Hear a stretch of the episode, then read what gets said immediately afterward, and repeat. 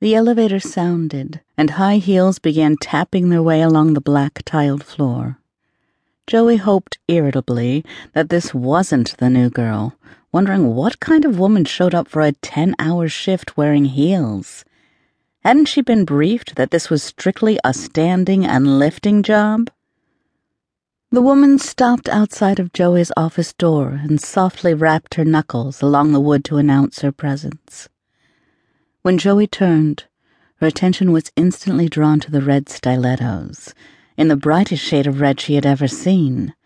The shoes had sexy lacings which ran right the way up the middle of this woman's shapely calves, touching part of Joey that she had forgot existed. To put it bluntly, this woman oozed sex appeal.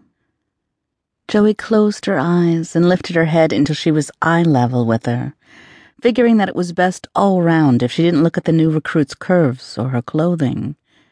She needed to be as professional as possible and didn't want this woman to surmise that she had any personal interest in her or that she found her sexually attractive. Joey opened her eyes and made contact with the new trainee, whose eyes were a unique kind of green, the color of grass being shined down on after a warm spring rain.